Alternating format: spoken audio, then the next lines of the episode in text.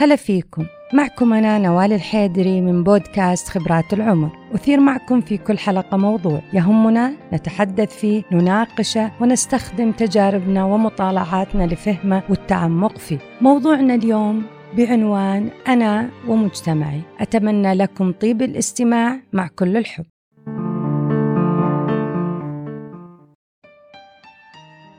هناك أمور تحدث لنا ما نعرف ليش حدثت وليش هي موجودة. وفي تصرفات إحنا نقوم فيها ونسويها منا براضين عليها لكن نقوم فيها. هذه الأمور كلها موجودة عندنا وعند الناس الثانيين ولكن تختلف من حيث الدرجة. في ناس عندهم هذا الشيء بشكل كبير في ناس أقل. لذلك دائما نحتار وما نفهم وش أسباب ما يحدث. فإحنا مثلا ليش ما نقدر نتصرف كما نريد؟ ليش أنا وزوجي ما نسوي الأشياء اللي إحنا نقتنع فيها وما لنا دخل بغيرنا؟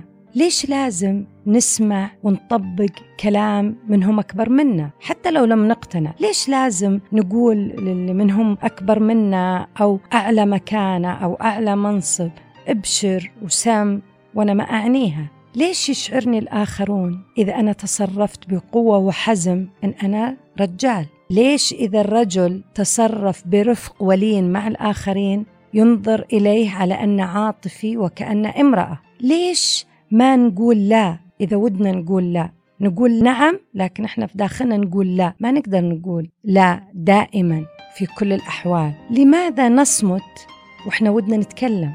ليش الصمت يعتبر فضيلة؟ كل هذه الأمور نحتاج نفهمها لأنها تفسر لنا سلوكنا. اللي هو نابع من أمور لم نختارها بل فرضت علينا بشكل لا نشعر فيه نطبقه ونحن غير مرتاحين لهذا التطبيق. كل هذا سنحاول مناقشته اليوم. إحنا ما هو بمشكلة نلقى لها حل. اليوم إحنا فقط كأننا نناقش تساؤلات نفكر مع بعض لنفهم ماذا يحدث لنا.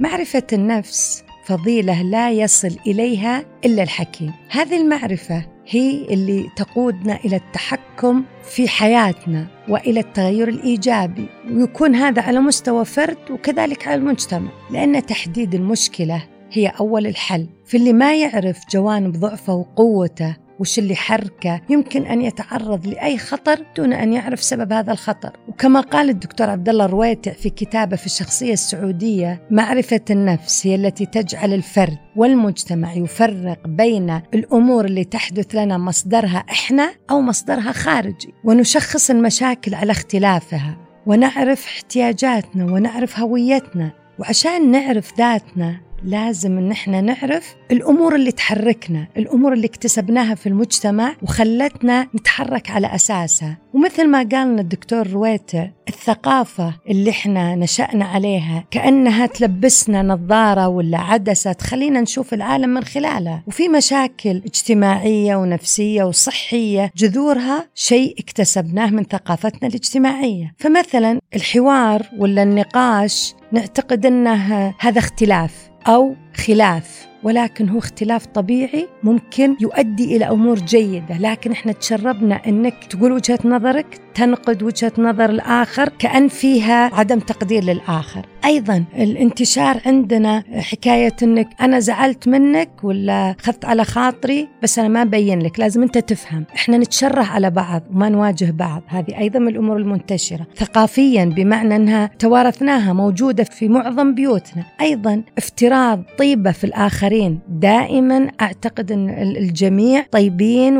وأثق فيهم وكثير ما توهقنا في أمور زي كذا مالية وإنسانية في حكاية إن إحنا نعتقد الآخرين طيبين. وهذا أيضا أخذناه من الثقافة. ولخبطنا في إنك حسن التوقع ولا الطيبة الزائدة اللي تصل إلى السذاجة. أيضا أحيانا المبالغة في الكرم واللي ممكن تسبب لنا مشاكل. كل هذه من الثقافات اللي انتشرت عندنا واكتسبناها من البيئة. ولنفهم أسباب ما نقوم فيه من سلوك وما يقوم فيه الآخرين من حولنا نحتاج فهم الأمور السائدة عندنا. أحيانا أيضا نطبق حلول لمشاكلنا لا تنجح ونستغرب ليش ما تنجح؟ لأنها أيضا بعيدة عن مجتمعنا وعن ثقافتنا. وفي أحد العلماء اللي ذكره الدكتور رويتع في كتابه في الشخصية السعودية يقول إن في عوامل أساسية تتباين الثقافات فيها. هذا اللي يخلي فيه خصوصية لكل مجتمع. بين قوسين إحنا دائما نسمع عبارة خصوصية المجتمع السعودي. هو صحيح إنه ليس نسخة من المجتمعات الأخرى. هذا صحيح علميا وواقعيا مثل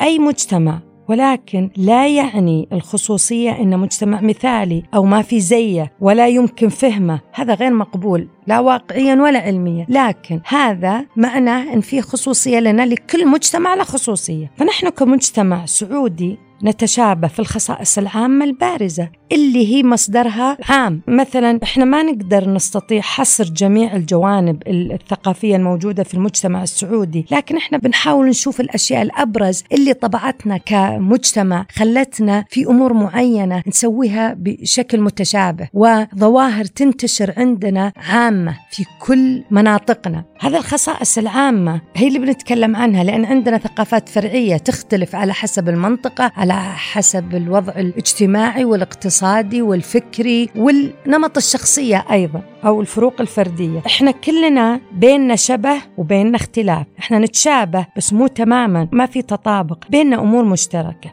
كل هذا هدفنا في معرفتنا لذاتنا ولثقافتنا وتأثيرها على سلوكنا الاجتماعي.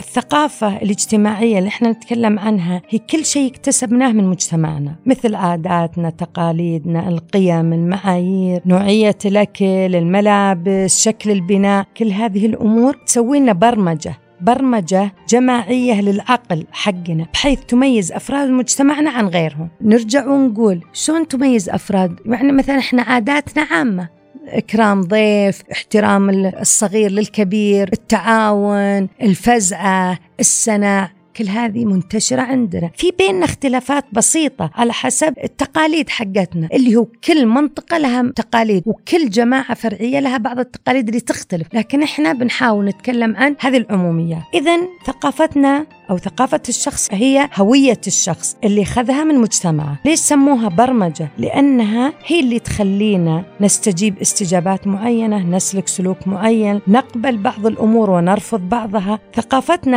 هذه اللي برمجتنا هي اللي خلتنا نشوف هذا التصرف صح وهذا التصرف خطأ. هي اللي حددت لنا الأدوار المقبولة وغير المقبولة. دور الأم كذا دور الأب كذا. الأبناء مفروض يسوون كذا. طريقة التفكير نظرتنا للآخرين ونظرتنا لأنفسنا.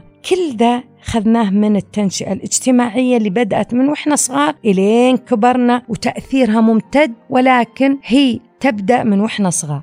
هذه الثقافة هي اللي تخلي ما نراه صحيح. دائما ما نراه في مجتمعنا نرى أنه صحيح وموضوعي. هو مو كل ما نراه صح لكن لأننا تعودنا عليه ما نقبل العادات الغريبة نعتبر العادات الغريبة حتى لو هي غير مخالفة للدين والقيم لكن عدستنا اللي إحنا ركبناها ولا نظارتنا خلتنا نتعود نشوف اللي تعودنا عليه هو الصح واللي ما تعودنا عليه هو يعتبر خطأ. فإحنا أحيانا ننظر إلى أصحاب الثقافات الأخرى باستهجان حتى لو كانت من نفس مجتمعنا ولكن ثقافة فرعية أخرى نحسها غلط لأن إحنا تعودنا. لذلك يحدث اختلاف بيننا عندما نحتاج نحتك بالآخرين المختلفين عنا إلى أن نتعلم جزء من ثقافتهم يتعلمون جزء من ثقافتنا ويصير بيننا منطقة وسط. ابن خلدون قال لنا إن إحنا إن الإنسان ابن ما تعود وابن ما ألف. إذا لنفهم سلوك أنفسنا وسلوك الآخرين لازم نفكر في اللي تبرمجنا عليه. بس ليش بعضنا يختلف؟ بعضنا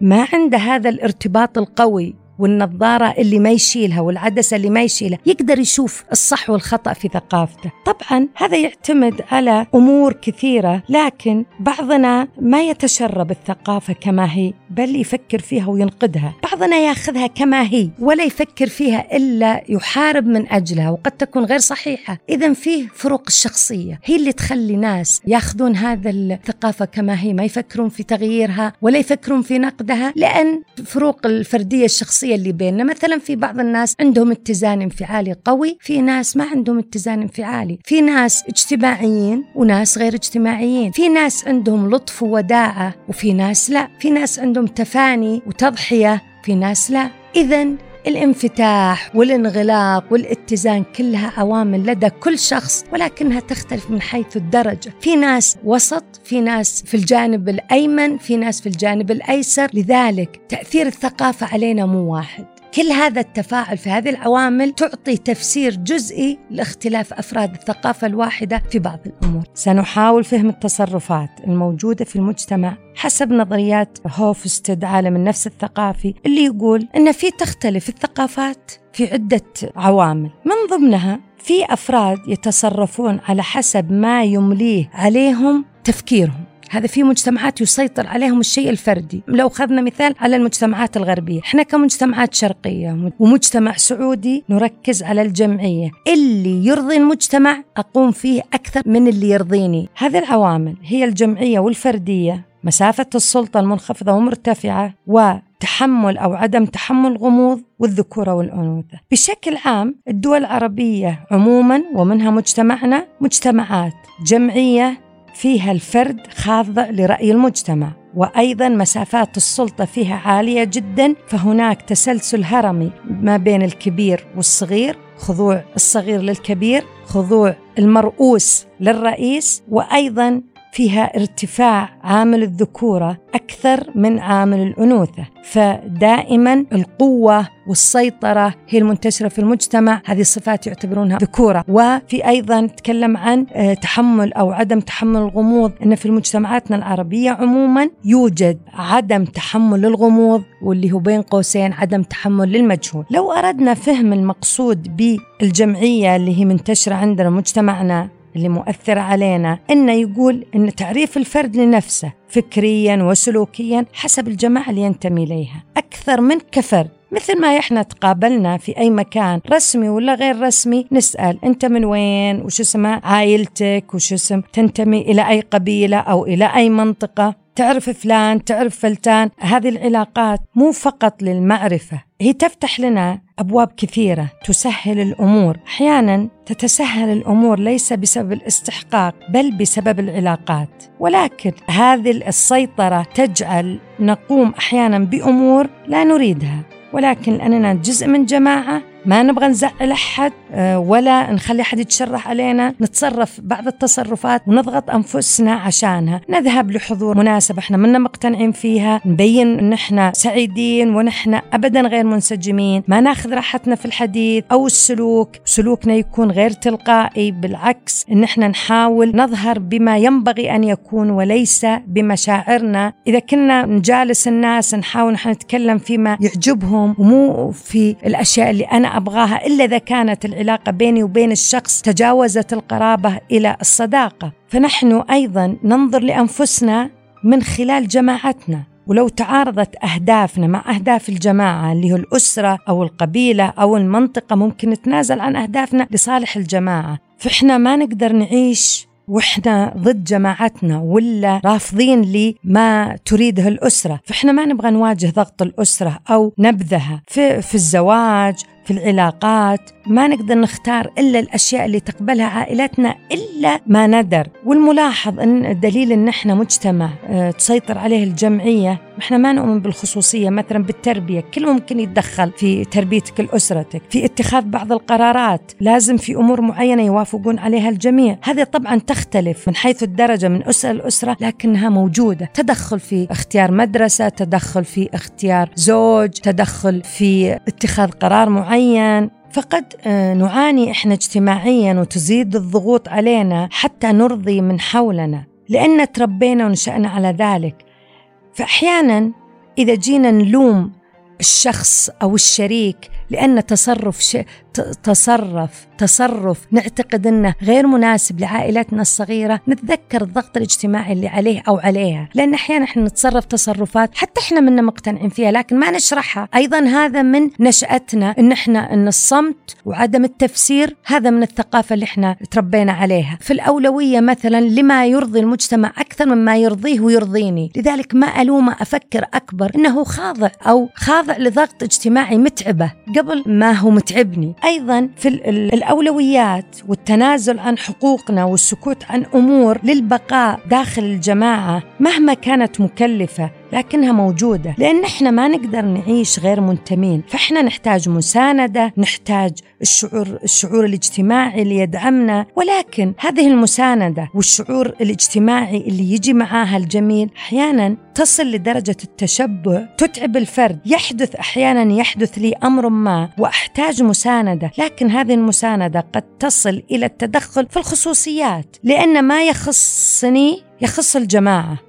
اللي هم الأسرة أو الناس اللي حولي. أحيانا العيب ليس من الفعل بقدر معرفة الآخرين له يعني مو أنك تخالف الدين ولا تخالف القيم. أنت تخاف من كذا أنت تخاف من الناس يعرفون هذه المخالفة خوفا من نبذهم. لكن هل دائما الخضوع للجماعة وسيطرة الجماعة سيء؟ أحيانا لا مو سيء. مثل ما قلنا هو دعم. وأيضا السيطرة الاجتماعية كانت قديما موجودة أكثر من الآن ولكنها لم تنتهي. حتى لو هذا التغيرات اللي حصلت لنا المجتمع الآن قاعد يتحرك من جمعية مرتفعة إلى جمعية أقل للوصول إلى الفردية. ولكن إحنا ما نبغى الفردية لأن إحنا نحتاج دعم بعض. واللي يحدث في بعض المجتمعات ما يناسبنا. ما يناسبنا إحنا نحتاج دعم بعض. كثير ناس عاشوا برا فترة وكانوا يقولون إحنا ضد سيطرة المجتمع ضد خضوعنا المجتمع لكن حسوا يوم راحوا بعيد حسوا بأنهم بالحالهم. في الفردية مزعجة مثل قوة الفردية مزعجة مثل ما قوة الجمعية مزعجة. أحيانا الملاحظ عندنا إذا قل مستوى الجمعية إلى جمعية أقل يبدون الناس يقولون أوه نهار القيم الدنيا ما عاد فيها خير الناس خربت. هذا لا هذا وضع طبيعي. السنن الكونية تقول إن في تغيير في سيطرة الجماعة على الأفراد. تبدأ تتوازن لكن إحنا ولله الحمد عندنا قيم تحركنا. هذه القيم لو خذنا مثال على التواصل الاجتماعي قيمة دينية هذه تحث على التواصل على عدم قطع الرحم كل هذه الأمور. ولكن ديننا حثنا على إعمال العقل وديننا ضد سلوك القطيع والتقليد الأعمى وضد أن العار يعم العار يخص ما يحركنا هو لازم تحمل كل شخص مسؤولية عمله. فكل يزر وزره فقط وليس للإنسان إلا سعيه فقط. كل ذلك يوضح لنا أن ديننا يقول فرقوا بين الخضوع للجماعة بالزين والشين وبين مسؤوليتنا الشخصية. إذا المجاراة الاجتماعية تجعلنا أحيانا نشعر بأن إحنا لازم نقارن أنفسنا بالآخرين. والقيام بما يعتبره المجتمع صنعوا صح كأننا إحنا خالفنا ديننا اللي يقول توازنوا. صرنا نقارن بعض وصرنا هذه المقارنة نبغى نصير أفضل لكن في نفس الوقت صرنا نخاف من بعض. نخاف من الحسد نخاف من الناس تتمنى زوال النعمة اللي عندنا. إحنا اخترنا بأن نتفوق ولكن نخاف من عيون الناس. نريد السمعة الجيدة ولكن نخاف من الآخرين. لذلك كله نحتاج التوازن. نحتاج أن نتجاوز ذاتنا ولا نتجاوز الآخرين.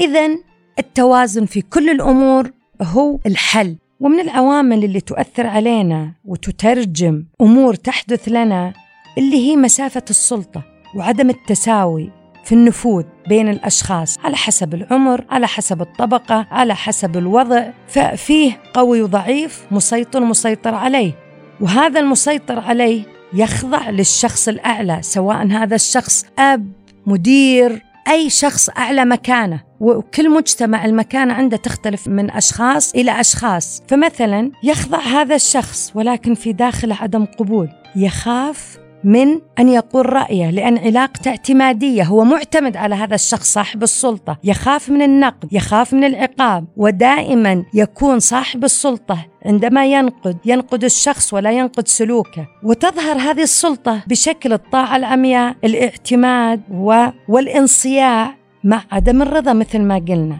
فإحنا نلاحظ أن إحنا نخضع لمن هم أكبر. نخضع لمن هم أقوى. هذا يجعلنا نفهم أسباب أحيانا أننا تعودنا أن نخضع لآراء الآباء. هذه مقبولة إلى حد ما. بعدين يتعود الأخوة الكبار أنهم لازم يخضع لهم. فهذا أيضا من ثقافتنا. اللي انتشرت عندنا وأصبحت أن السمع هو اللي يقول نعم وحاضر. وهذا لا نقصد فيه عدم البر ولكن نقصد فيه مناقشة العقل للعقل. مناقشة وقول الرأي بطريقة لبقة بطريقة لطيفة. عشان كذا إحنا نقول العوامل الشخصية تؤثر. الأشخاص اللي عندهم لباقة والأشخاص اللي عندهم اتزان نفسي يقدرون يعبرون عن أنفسهم بدون ما يجرحون الكبار. إحنا مثلا نستنكر الاستقلال الفكري. نستنكر إن أنا أقول ميد الأشخاص هذا حد لا تتعدونه فنلاحظ إحنا الكبار سواء أعمام أخوال يتدخلون في أبنائنا ويشعرونهم بأنهم هم الأكبر والأكثر سلطة في التربية في كل شيء. واللي يقول هذه حدود هذا يعتبر شخص كانه قليل سنة ما تربى. واللي ممكن يوقف وبقوة يمنع التدخل ممكن ينبذ اجتماعيا ممكن يجيه لوم خاصة من البيئة من حوله. فإذا هو خاف من كذا بيسكت ويصير دائما منعزل ويكون غير تلقائي يخاف من النبذ والنقد لأنه معتمد على الناس. فيصير دائما إحنا نقول ورا عيالنا ما يتكلمون. ليش عيالنا ما لهم مكان في الجمعات العائلية؟ يخافون من النقد يخافون من اللي قاعد ينتشر في إنك إذا ما مشيت مثل الناس تصير غلط. مو معناه خالفتهم أخلاقيا. لا خالفتهم في سلوك معين. لك رأيك المختلف. ماما إحنا ديننا ما قال صر أمعة وأخضع لكل شيء. ولكن كن لطيف كن لين في إنك تبين وجهة نظرك، اذا سبب انعزال بعضنا عن بعض قد يكون ثقافتنا اللي تقول اخضع لكل شيء سائد، مجتمعنا قال اخضع لكن ديننا ما قال اخضع، فإحنا لاحظ دائما مثلا إن إحنا لازم نكون متشابهين متطابقين في كل الأمور لأن ناخذ من الكبار ما اعتادوا عليه ونطبقه. وإحنا نطبق أمور نبغى عيالنا يطبقونها وهكذا في كل نواحي حياتنا. ولكن هل الطاعة والخضوع للأسرة ولا المجتمع دائما هو نوع واحد سلبي؟ لا طبعا. أحيانا يعتبر إيجابي عندما يكون تواضع اعتراف بالجميل ورحمة مع وجود الاختلاف والندية. اذا هي طاعة الذل من الرحمة وليس ذل الخنوع والتبعيه أحيانا إحنا نصمت ونخضع هو حياء وليس خوف. المطلوب هنا انه يكون توازن بين الفرد والآخرين والطاعة الإيجابية وليس السلبية. كل ذا عشان ما يصير فيه سلطه مرتفعة ويكثر فيها النزاعات خاصة عندما نعيش بين ثقافتين. بمعنى ثقافة اكتسبناها بعد ما كبرنا وخاصة الصغار وثقافة قديمة. فهذه الثقافة القديمة اللي تقوم على الهرمية الأخ الكبير لازم يعطي أوامر والصغار يقبلون. الصغار ما عاد صاروا صغار أخوك الصغير وصل عمر خلاص صار كبير. لذلك يصير فيه أحيانا مشاكل واحتكاكات بين الأخوة أو بين الأخوات عشان هالتربية الهرمية بين أنه لازم الكبير يعطي أمر والصغير يطبقه. لذلك نرجع ونقول التوازن هو الأساس في السلطة وفي الخضوع لها. من الأمور اللي قال عنها الدكتور رويتع في كتاب الشخصية السعودية عامل تجنب الغموض في الشعور بعدم الراحة من الأمور غير الواضحة موجودة في المجتمع. فإحنا ننفر من الأفكار المفاجئة الجديدة إلا إذا كانت واضحة. إحنا نخاف من التغير إلا إذا كان بطيء ويجي بدون ما نشعر فيه. إحنا ننشغل بالأشياء الغامضة نحاول نلقى لها تفسير. ما نحب الشيء اللي ما نعرفه. لذلك ينتشر عندنا تفسير الأحلام تنبؤ بالمستقبل. ومع ذلك تلبسنا وخذنا الغموض وحسينا إنه سمة مفروض إن إحنا نتبناها. انتشر التكتم فيما بيننا. الغموض والحذر من الآخرين. الصمت قيمة إيجابية. أثر علينا هذا الغموض. أصبحنا نتكتم على بعض أخبارنا. ليس فقط من الغرباء بل أيضا بيننا وبين من هم أقرب لنا مثل الأخوة الأزواج وغيرها. كثر لدينا الآن إن إحنا ننشغل عشان ما نوقف نفكر. كل هذا يخلينا نقول إذا جينا نزعل على شخص لأنه تكتم على موضوع ما نقول ترى هو نشأ على كذا. لا نحلل أنه فقط هو عامل شخصي. طبعا تصرفاتنا يؤثر فيها مجموعة عوامل لكن إذا انتشر في المجتمع أن هذه قيمة مو كل شخص يقدر يكسر ما تعود عليه. لذلك ننظر بعين الرحمة للأشخاص اللي يبالغون في التكتم يبالغون في السرية يبالغون لا تعلم أحد. خل هذا سر؟ أحيانا كثيرة في أمر من الأمور نعتقد أنه طبيعي. لاحظ الناس خبوه وأقرب الناس لنا لأن هذا من الأمور المنتشرة عندنا. هذا ما يعني أنه لازم أن إحنا ننفتح انفتاح سلبي ونستقبل كل المؤثرات وننسلخ من هويتنا ونطبق كل شيء بدون ما نفكر فيه. ولكن الانتباه أن الحذر أكثر من اللازم يفوت علينا فرص جميلة جدا يبغانا ننتبه لها. وأخيرا نقول ماذا بعد؟ بعد أن عرفنا أثر الثقافة علينا كأفراد ومجتمعات ماذا نحتاج؟ نحتاج شيئين. نحتاج أن يعمل الافراد على ذاتهم وأن يضعوا عدسة الناقد على عناصر الثقافة وأن يفكرون أن ما اكتسبوه من التنشئة الاجتماعية وبرمج عقولهم ليس هو كلام منزل هو ثقافة اجتماعية فيها جوانب إيجابية وجوانب سلبية، لابد أن تكون عينك فاحصة ولا تكون امعه، الله سبحانه وتعالى خلقنا بعقول وأمرنا بإعمال عقولنا، أيضا نحتاج الوعي وشعورنا بقدرتنا على التغيير وعدم السلبية والخضوع للظروف أيضا نحتاج الوعي الاجتماعي عن طريق الدراسات الاجتماعية التي تصحح مسار المجتمع وتعمل على التغيير الثقافي المناسب لمجتمعنا والتحلي بالشجاعة لمواجهة أنفسنا لقبول التغيير. كنتم معي أنا نوال الحيدري من بودكاست خبرات العمر.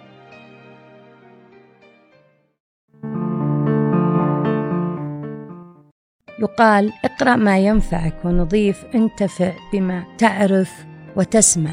فبعد أن تشاركنا المعرفة ندعوك لاستخدامها وتطبيقها.